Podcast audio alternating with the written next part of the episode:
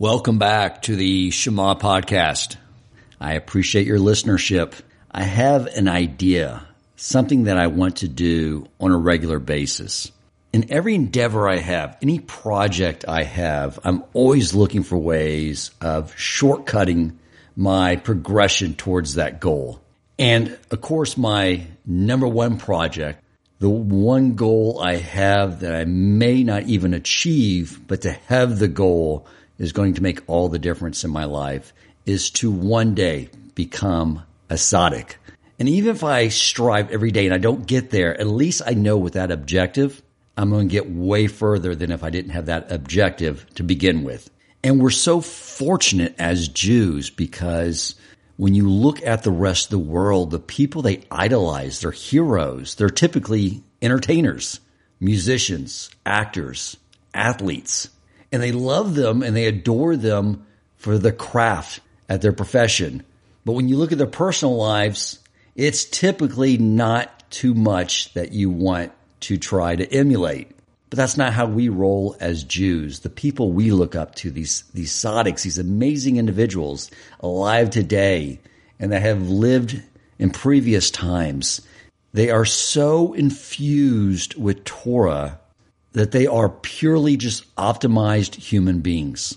The stories I hear about these tzaddiks, these rabbis around today just blow my mind. They go nonstop on very little sleep. They have totally submitted themselves to the will of the Almighty. And you would think with this total dedication, this total service mentality all day long with very little sleep, and you would think that their total dedication would be restricting and not enjoyable. But yet they are the most joyful, energized, vibrant human beings than you could possibly imagine.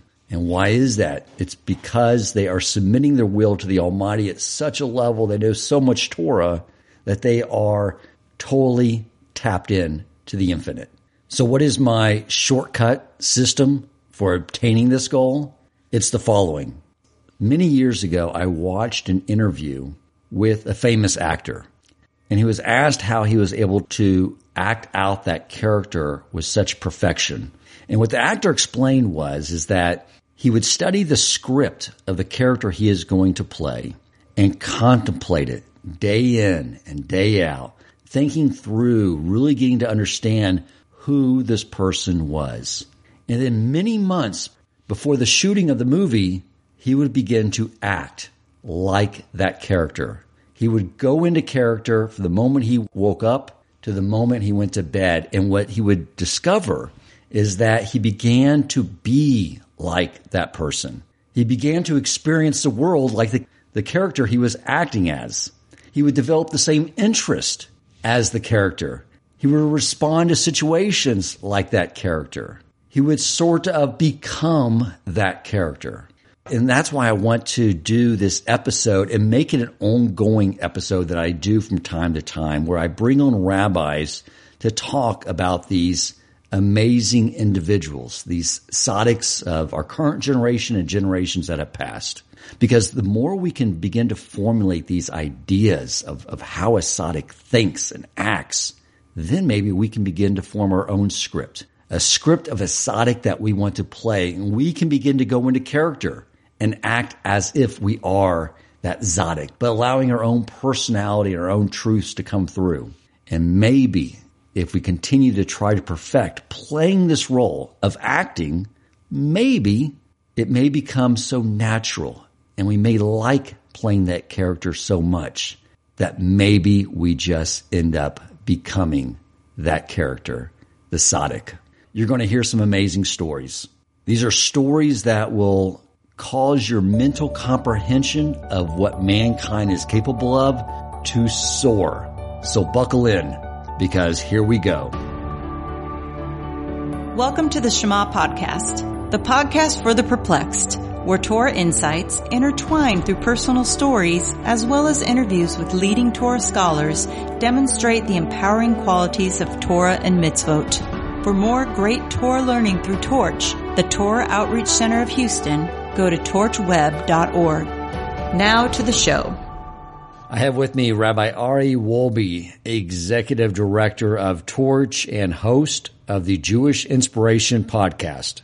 The reason I wanted Rabbi Ari on here to discuss these stories is it was from him where I got the idea, because I study Mishnah Torah with Rabbi Ari, and one of the beautiful ways in which he, he teaches is he'll take the idea and he'll always intertwine it with a story. And a lot of these stories are about these amazing rabbis that he knows or that have lived before. And it's from those stories, listening to them, that gave me the idea to start doing this and share these stories with you as well.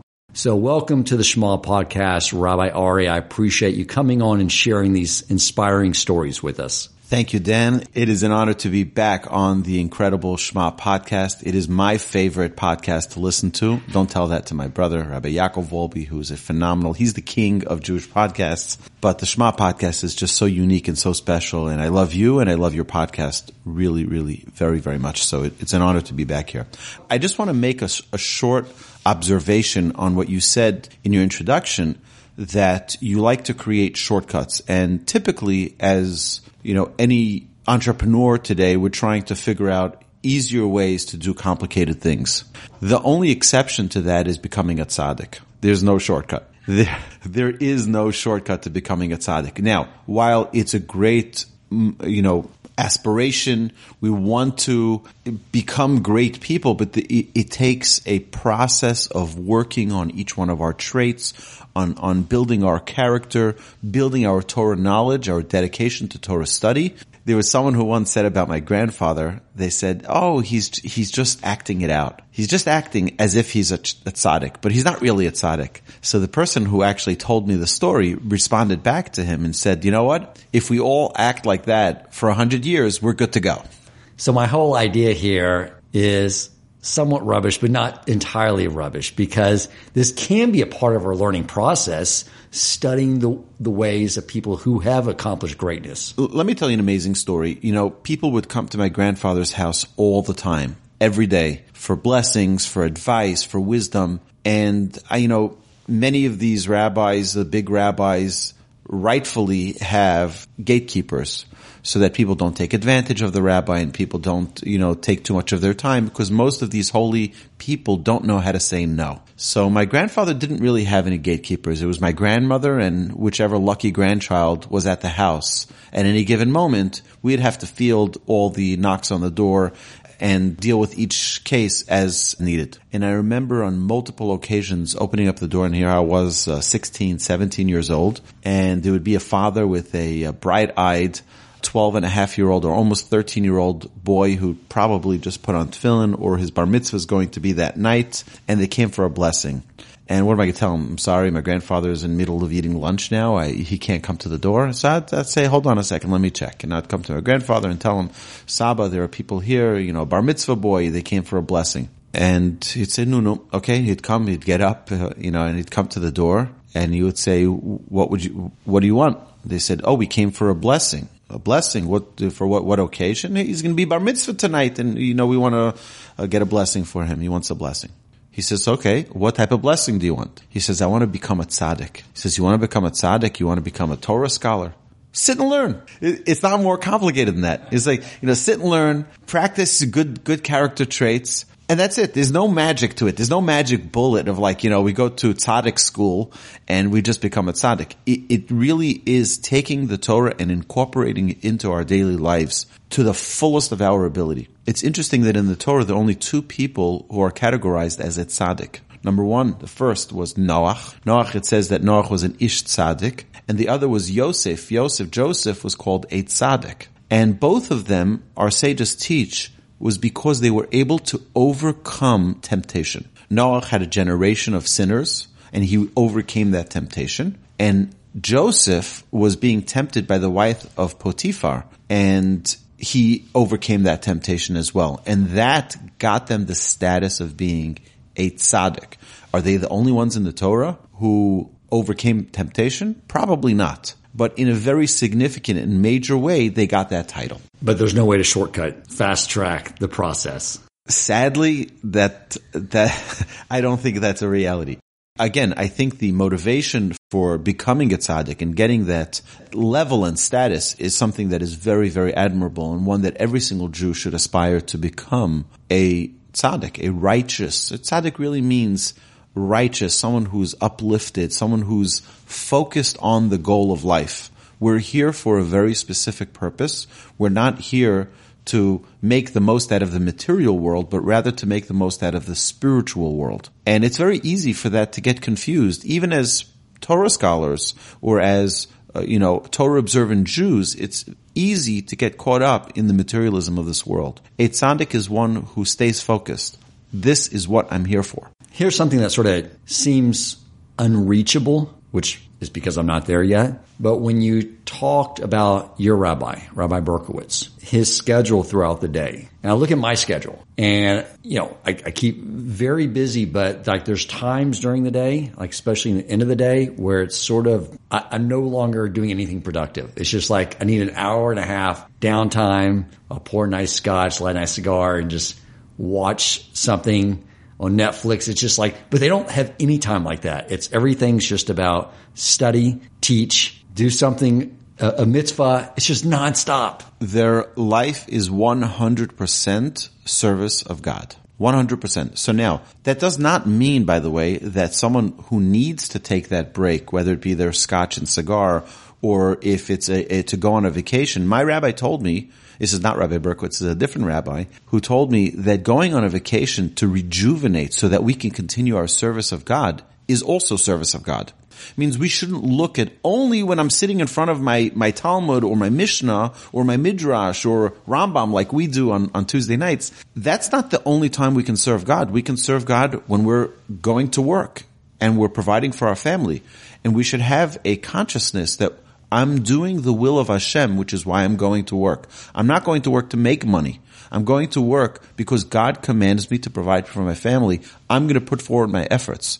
So the more we can have this concretized into our consciousness that we are here to be servants of God to the greatest of our ability, without distraction, without interruptions. Yes, so if part of it is that now I know I need that time to just take a break so I can rejuvenate, great. But we have to make sure also that we find a wholesome way and a pure way to rejuvenate. Just because we need a break doesn't mean we should go out to places that, God forbid, are inappropriate or see things that are not appropriate. It means we have to find a way that's not going to distance us. It means we can take ten steps forward in our learning, but then, God forbid, watch one thing that's inappropriate and remove perhaps many uh, many more steps of our of our spirituality. So we are the gatekeepers of our environment. We're the gatekeepers of our own spirituality. And we have to be very, very cautious that even if we're taking steps towards our becoming a tzaddik, and we need a break, let's make sure that we, we very, we're very cautious not to lose ground in the process. Okay. I should make sure that I don't rely on Netflix's algorithm when it makes suggestions to me for my next viewing pleasure, because I need to be the guard. Netflix is a very bad resource for our spiritual downtime. Uh, it's a very bad resource. Now, it's not that not that there aren't good things that a person can watch on any platform, but again, wherever there's evil, there's always good, and we have to find ways to utilize our time and our, you know, leisure in a way that's uplifting as well. So you know many people that were at this level. Well, and for most of us, you're at this level. But then when you talk about people beyond you, that's what's so mind-blowing, because I don't even reach the heels, the dust on the feet of our great sages, of my rabbi, Rabbi Yitzchak Berkowitz. I, I mean, you're talking about such an amazing person on such incredible levels. You know, it's like, you know, the amazing feeling that I had with my rabbi, my first rabbi that I had was Rabbi Beryl Eisenstein of blessed memory. He grew up in Chicago, and he came to, to learn in the Mir Yeshiva in Jerusalem. As a young student, you know, who came from, from America, when you came, you didn't go back, you know, today students, when they go to Israel to learn, they come back for Sukkot, they come back for Passover, they come back for, for summer break, they come, no, it wasn't the thing. You went, you went for five years, you didn't see your parents.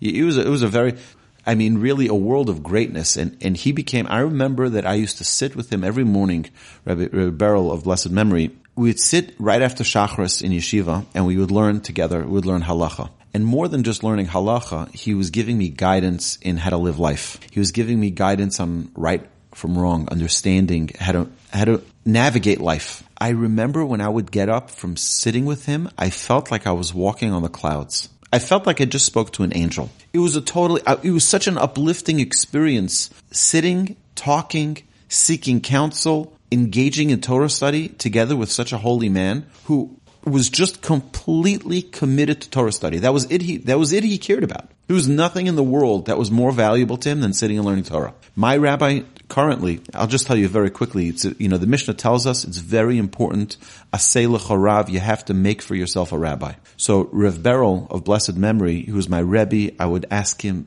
every question, anything I needed guidance on, I would ask him, whether it was while I was dating. You know, sometimes your mind gets a little foggy when you're dating. You don't know what's right and what's wrong anymore. You don't know what's what's good and what's bad. And I would ask him, and he would keep me right on mark, staying focused on what's important. And when I got married, we moved back to Israel. I would learn with my rabbi still. I would learn with him every Friday morning. And I remember for a while he wasn't feeling well, and I, I came over to his house with an office chair, brand new office chair that I'd bought in Israel. Uh, it's not common that people have office chairs like we do here, you know, the one you're sitting on, really comfortable. And I, I, I said, you know, my rabbi couldn't sit on any chair because he was his he had terrible, he really had lung cancer, but he didn't tell anyone that he had lung cancer. He said he had some back pain. Nobody knew the degree of how ill he was. He didn't want people to be worried. And he went, he was in the hospital. He came back home. I brought him this chair, and that was the chair that he sat on. It was the only chair he sat on because the only chair that was comfortable enough for him to sit on. Do you know that he left the hospital every day secretly? He left the hospital from his hospital bed. He took a cab to Bnei Brak where the yeshiva was, gave his daily shiur, his daily class, and then took a cab back to the hospital, and they didn't even know he was gone. They thought, oh, he walked out to the restroom. He didn't, you know, he just, he just walked out, went to give his, because he couldn't live without Torah. Without Torah, he, his life wasn't life. But I hadn't seen my rabbi for a while, and I went to visit him one Friday night after the meal. I was walking with my brother. We were walking now. I lived down the same road, but about two miles down. I lived in Matostov. He lived in Sorotskin, down by Unsdorf. And I decided, you know what? I want to walk into Rebbe. I want to just say good Shabbos. You know, you have hundreds of people walking the streets after the meal. It's really beautiful. And we walked in, and my rabbi, I see him hunched over his Talmud on the shtender, on his podium, and he's slouched over it. I looked, and he really looked terrible. He looked awful. And I said, Rebbe, how are you doing? He says, Baruch Hashem, I'm doing great. And he was already starting to forget things. He wasn't an old man. He was in his fifties. He says to me, where are you learning now? I told him, I'm learning by Rebbe Yitzchak Berkowitz in the Kolel. So he says to me something very odd. He said to me, make him your rabbi. And I remember joking back to him. I said, Rebbe, are you going someplace? He says, he's a yashar. He's a straight person. Go learn by him. Make him your Rebbe. Three days later, he passed away. And I went straight from the funeral, which was one of the saddest days of my life. I went straight from the funeral. I went to my rabbi, Rebbe Yitzchak Berkowitz, and I said, Rebbe, the torch has been passed. I said, you are my Rebbe now. And I told him the story. I told him what my previous Rebbe told me, to make him my Rebbe. And I said, because you're my Rebbe now, I really need to spend some time with you. I need to learn with you. And he's a very busy man. He's such a busy man, Rebbe Yitzchak Berkowitz. He's, you know, from the morning, he only sleeps two and a half hours a night. And the reason he sleeps two and a half hours a night, because the rest of the day, he's busy, you know, fielding questions from his entire community. He's a rabbi of a synagogue. He is a rabbi of a kollel. Today, he's also the rabbi of Eish Torah International, the, the, the leading rabbi.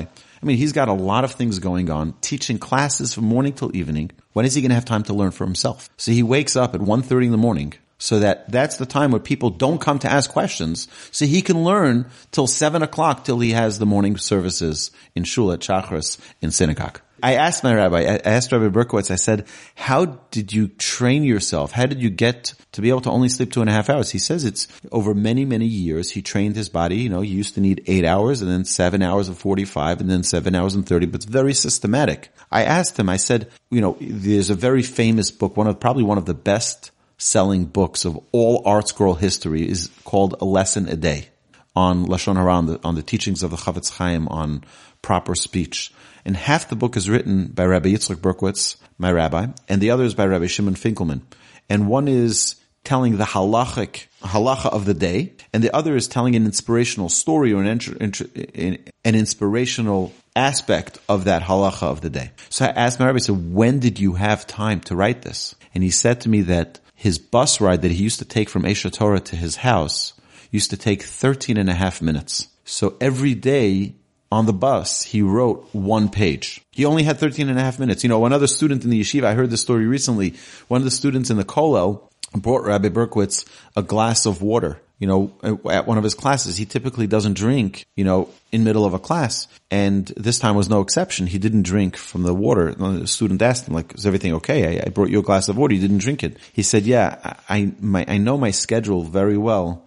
And I know that if I drink this glass of water, I'm going to need the restroom. And I don't have that time to take out of my schedule. That's how calculated every minute of his day is. And that's a real tzaddik. A real tzaddik is someone who lives his entire life with a goal, with a mission of connecting to the Almighty. Okay, so let's drill down a little deeper on this, because it does seem like when you speak about Rabbi Berkowitz, or I've listened to your brother talk about your, your grandfather, about how he would have his hand like on the dinner table. And if you didn't have a use for that hand, didn't serve a, a purpose, it stayed there. It was that calculated. And it seems at first glance, if someone's looking at this for the first time, that it seemed robotic. But it's it's really not the case. They're just using, explain, elaborate a little more on this to give people a color of exactly what happens when someone is that calculating on how they're using their their limbs and how they maximize their time. Talk a little about that.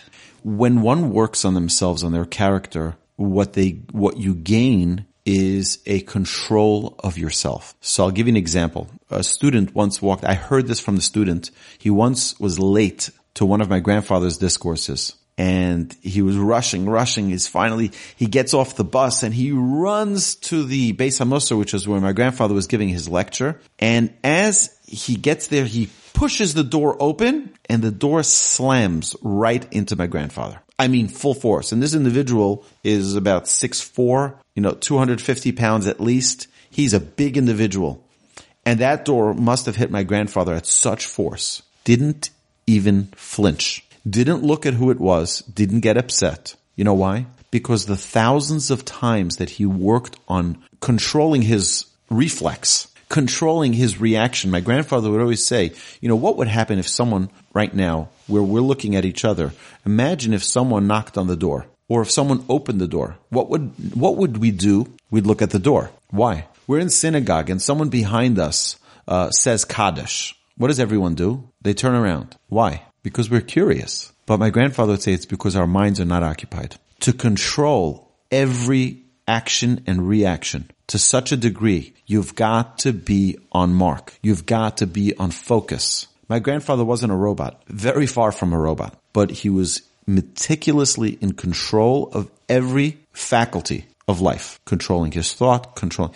It comes, you know, we mention this a lot in our Musar classes in the Jewish Inspiration Podcast. My grandfather would always charge us with a responsibility. Every time before a new semester in yeshiva, he would have a little meeting with all of the grandchildren, and we would, you know, we, we asked him for that meeting, and we just give us a little bit of a, and he would say that in yeshiva, when he was learning in the Mir, the rabbi would say four times a day, overcome your impulse. I'll give you an example. Right now to my side, I have a glass of water, and impulsively I would just reach over and take a take a drink of water. You know what? I'm not going to. That type of control. Five times or four times a day, overcome your will. Why? Because the more we train ourselves to overcome that impulse, the more we'll be able to control our anger. We'll be able to control getting upset about something.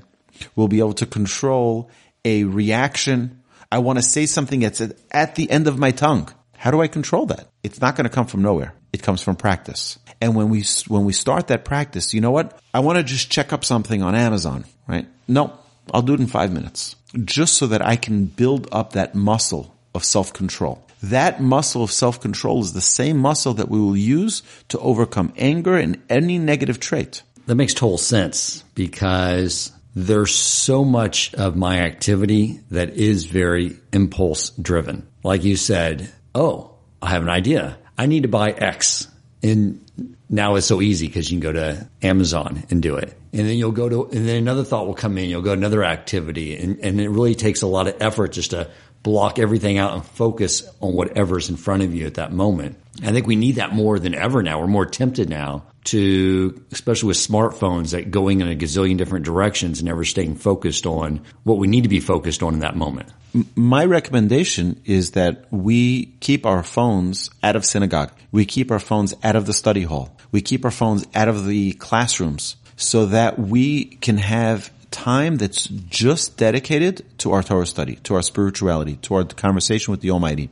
You know, my son is in yeshiva in high school here in, in Houston, Texas, a, a magnificent mesifta, which is a boys' high school. And one of the things that they have is they have these special programs for the students to learn. It's called biritzifus. Biritzifus means consecutive learning without interruption. That means they'll have an hour program or a two, three, four hour program without any interruption. That means, okay, if you need the bathroom, you go to the bathroom, but otherwise there's no schmoozing, there's no drinking, there's no eating, just ritzifos, steady, consistent, consecutive, uninterrupted Torah study. Because our sages teach us that more than just learning a lot of Torah is learning a lot of Torah consistently without interruption that has the impact. So it's getting into a, a, a full control of our faculties that we don't, we're, we aren't all over the place. The, the more you talk, the more I think about what I've learned about angels. Angels are, are given a mission and they do nothing but go out and execute that mission. And they're entirely focused on that. They're not sitting around the heavens, you know, bored, playing a little poker, schmoozing and playing games. And on the way, I'll get my job done. Yeah, yeah, exactly. They're just, and it, it seems like what Torah does when you totally focus on it and train yourself is that you are actually beginning, that's exactly what it is. Is you're becoming an angel. That's exactly what you are. You're, you're serving one purpose, and that is the Almighty at all times. So this is exactly what the Talmud says. The Talmud says that if your rabbi is like an angel, ask him to teach your Torah. It's exactly the words of the Talmud. If if he's like an angel, meaning he's he's on a direct mission, a singular mission of bringing godliness, Torah, into this world. And that's really what we're looking for in a rabbi, in a teacher, is someone, yeah, you know what, we can be living in a world. I know that my grandfather would go to a, uh, in the summer, he would go for a week or two with my grandmother, they would go to Tzfat. And like this, it would, you know, it was nicer weather there. Jerusalem gets very, very hot. And like this, it was a little cooler climate. And they were, they, they didn't have as many interruptions for people knocking on the door. And, you know, and that way that, that was part of their service of Hashem. You can go to the Swiss, Swiss Alps and that be part of your service of Hashem because you see God's glory. You see his amazing creations. That's also an obligation, by the way, is to go out and enjoy the world. It's one of the questions that after we reach our one hundred twenty and we're at the heavenly courts, they're going to ask us, I created a beautiful world. Did you enjoy it appropriately? No, why not? Oh, I was busy learning Torah. What do you mean? What? Why did I create the, the world? Why did I create such a beautiful Grand Canyon? So that you enjoy it and you see me in my creation. And if we don't, we're held accountable for that as well. That's part of Torah. But there's a balance. That's it. That's the magic word. Everything in Torah is a balance. So it's not necessarily sitting and studying Torah all day long because there are many things that are mitzvot that don't involve sitting in front of a book, like Shalom Bayit, teaching your children, you know, being a father, visiting the sick. Well, that is Torah too. So all those things are, are Torah. The way in which we interact in Shalom Bayis, in our in, in our relationship with our spouse, is exactly a carbon copy of the relationship with God. If we appropriately take care of our significant other, that same dedication is what's needed for our relationship with the Almighty. So it sounds like you could have two people doing the exact same acts, but one person's doing it for the reason that this is part of my service to Hashem, and the other person can be do- doing it just because it's something they want to do, like eating. Let me give you an analogy. So two people go to the ice cream shop together, ice cream parlor. So two people go to an ice cream parlor together. One gets his chocolate ice cream. I like chocolate ice cream with chocolate and more toppings of chocolate and chocolate, more, you know, crunched with crunchy chocolate. And My wife doesn't want chocolate at all. She wants vanilla. Okay, so now each of these two individuals get their, their ice creams. One says, Baruch atah Hashem Elokeinu melech haolam she'akol ni'eh b'dvaro. Thank you, Hashem, for this delicious ice cream. And the other just eats his ice cream. What's the difference between these two ice creams, aside for their flavors? One became a vessel through which one connected with the Almighty, and one isn't. One is just material. The one which became, which was used as a vessel for this individual to bring godliness into this world is now no longer a physical food. It's a spiritual food. The same exact ice cream can be a different ice cream for different individuals. By the way, physically as well, not only spiritually. Physically, it becomes a different ice cream. You know, the, the this whole concept of a physical world and a spiritual world is in the first verse of the Torah. First verse in the Torah, it says, Bereshit bara Elohim et hashamayim vet haaretz. In the beginning, God created the heavens and the earth. It's an amazing thing. You know what God created right in the beginning? These two forces, spirituality, which is the heavens, and the earth, materialism. This is the struggle of life. This is the introduction to all of the Torah. The struggle of life was created right in the onset. You're either going to be heavenly or you're going to be earthly. You can't be both. You're either going to be a spiritual or a physical person. You're not going to be able to be both. Oh, but we have a physical world. Yes, exactly. You know what we're supposed to have on Shabbos? The greatest foods, not good foods, the greatest foods. You know why? Because we take that physical and we elevate it and make it spiritual. It's not separate worlds. We can make them into one, but we have to take the physical to elevate it. And not, God forbid, what sometimes people do is they take the spiritual and bring it down and make it physical. So I don't want to get into too many analogies on that, but there is this concept is sometimes people can do something wrong. They can do something ter- terrible. But they will try to persuade themselves that it's really holy and sanctified because they found someone to give them an endorsement for it. So they, it can be a terrible act, but they sweeten that terrible act by saying, oh, but, you know, we're going to have a Torah class there. You know, as, as just to, to sort of appease their uh, conscience. Because we're not supposed to live in a spiritual realm. We're supposed to be infusing the physical realm with spirituality, correct? That's what you're saying. Use the physical to become more spiritual. So yes, you know what? The Talmud says, the Talmud says that one of the great rabbis bought a beautiful cut of meat on Sunday. He tells his wife when he gets home, he says, this is for Shabbos. And then the next day he goes back to the marketplace and he finds an even juicier piece of meat. He says to his wife, this is for Shabbos. She says, what am I going to do with what you bought me yesterday? He says, let's have that for dinner tonight. And then the next night, every day, the same thing happened. It turned out that the entire week he had Shabbos. Right? The entire week, because each one he bought with the intention, this is going to be Shabbos. And the Talmud says that. Right? It it became for him like a Shabbos on a Monday. He bought it with the intention of Shabbos. And the goal is not to say, well, I'm going to be completely removed. They have other religions do that. They say, oh, in order to be holy, you have to remove yourself completely from physicality. That's not our approach. No. Be physical, but elevate it. Eat the food, of course, with balance, but elevate it. Elevate yourself in the process.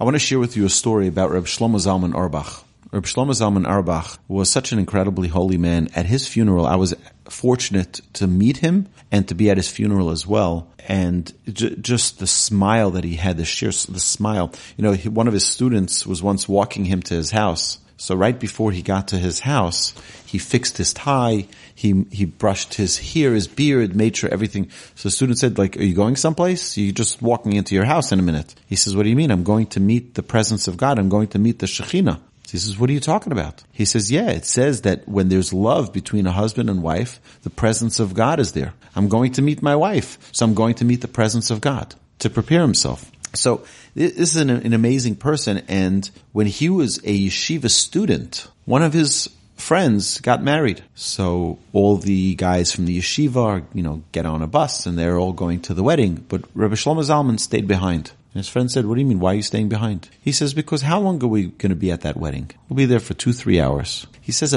how much of that time will we fulfill the mitzvah of being mesameach, the chatan and kala, of making the bride and groom happy? There's a special mitzvah to make a bride and groom happy. He says, how much of that time will I make that groom, our friend, happy? He says, maybe maybe of the two, three hours I'm at the wedding, maybe it's when I'm dancing with him for five seconds, I'll make him happy. Maybe. It's a chance. But three hours I'm going to waste on a maybe chance that for five seconds I'll make this groom happy. He says, but if I sit and learn now, and I learn these three hours, he says in twenty, thirty, forty years, I'll come to a wedding for five minutes, and guaranteed the full five minutes I'll make the bride and groom happy. And if Rebbe, if Rebbe Auerbach, it's like you, you talk about investments in your business, in your livelihood. People make a, a small investment now so that in the future it'll be worth a lot. And Rebbe Auerbach saw that as a tzaddik. He was focused on the investment for the future. If I invest these three hours now, in the future, any wedding he'll go to will be guaranteed bringing joy to the bride and groom. And he'll be there for one minute, for five minutes. And that we see when at, at a religious wedding, when a rabbi comes in, like the whole... The whole place turns around to the rabbi, and the rabbi comes in, he dances with the groom, and it makes his entire wedding. It's like, oh, this great rabbi came to my wedding. He took time out of his day, and he was just there for sixty seconds, danced with the groom, and left. Reb Shlomo Zalman was making that investment to become someone who's a great person. Now, again, every person needs to make their calculations of whether or not, as a friend, should he go, should he not go. He made the calculation to become, he had two hundred fifty thousand people at his funeral. I have to ask, though, was the friend insulted? I'm sure the friend realized that he was dealing with someone of unbelievable greatness. And likely that when his son got married and Rebbe Shlomo Zalman came to his son's wedding, he was like, ah, it was worth the investment. And perhaps kicking himself that maybe at the other weddings I should have stayed and learned for those three hours instead of dancing around at the weddings. You know, it's like in business. We were, we, you and I were talking the other day when you were teaching me Mishnah Torah about that we should busy ourselves in Torah study like the same way someone would busy themselves in the business world. Like I'm always talking to colleagues and people on my team that work under me about productivity. You know, focusing, you know, where are your efforts? When are you spending that effort? You know, someone asked about some a data entry t- task. And I said, don't do that during the business day. That's an evening activity. You want to optimize your business day for interactions with others. So when it comes, and, and the world, when it comes to business and making money, are focused in this way. They're learning how to optimize their day, how to make sure they're focusing on the most productive activities. But what I'm hearing from you is that when it comes to a Torah scholar, Tzadik, that that idea of optimizing their day for maximum closeness to God is, is what they're doing, the same way the rest of the world, the secular world, use that same type principle for making more money. And, you know, we don't say in our prayers in the morning, Lilmo Torah. We say, La'asok B'divrei Torah. To be consumed by it, like we do our business, where, you know, if someone's not at his shop for a few hours at night or when it's snowing like it is today in Houston, you, you don't see it says closed and they take down the sign and it's all over. No, it may, may say closed, but I'll be back at nine a.m. A Torah scholar should never be taking down that sign. That means wherever they are, even if they're closed right now, but in their mind, he's thinking about his shop. One second, is there another product I can feature? Is there another way, another angle I can sell more products tomorrow? Is there? He's thinking about it even though he's not even at his work. A Torah scholar, someone who's, this is the prayer, that what we ask God is, God, we don't want to just occasionally learn Torah and get our mind inspired, get our, ourselves inspired by listening to a nice lecture. We want to be consumed. Like one is with his business, thinking about a new venture, we want to be consumed by our Torah. That it should be like our business, where it's all-encompassing. Wherever we go, whatever we do, we're thinking about our Torah. Rabbi, I do have to say that the way you describe learning with your, your rabbi, how you would always get up feeling so uplifted, that is how I feel with you when I sit and learn from you. So from my vantage point, you are on a level I can't even, that I'm still striving to get to, but I think to, to tell these stories about your rabbis and these people you know, I think the, the idea here I wanted to convey is people just to understand the capacity of man, because I don't think most of us who grew up in the secular world especially have very low bars for what can be achieved. You know, at the, after the passing of Rabbi Moshe Feinstein of blessed memory, my grandfather gave a eulogy, and in that eulogy he said, our ideas and our concepts of greatness are midget sized. We don't even have a concept of how great these sages were. It, it was so unbelievably great. You know, we think about the Gaon of Vilna. I mean, you're talking about just like we can't, we don't even have the words to describe his greatness. But notwithstanding that, in the beginning of Pirkei Avot, of Ethics of Our Fathers, there's a few verses that we say, and one of them is V'ameich kulam tzadikim. Your your nation are all righteous. They're all tzadikim. We just we have it within us. We just got to bring it out. Dan, I, I'd just like to add one more point, and that is that we see King David refers to the tzadikim, the righteous, as tzadik katamar yifrach, that he will sprout, he will grow and blossom like a palm tree. Of all trees, the palm tree.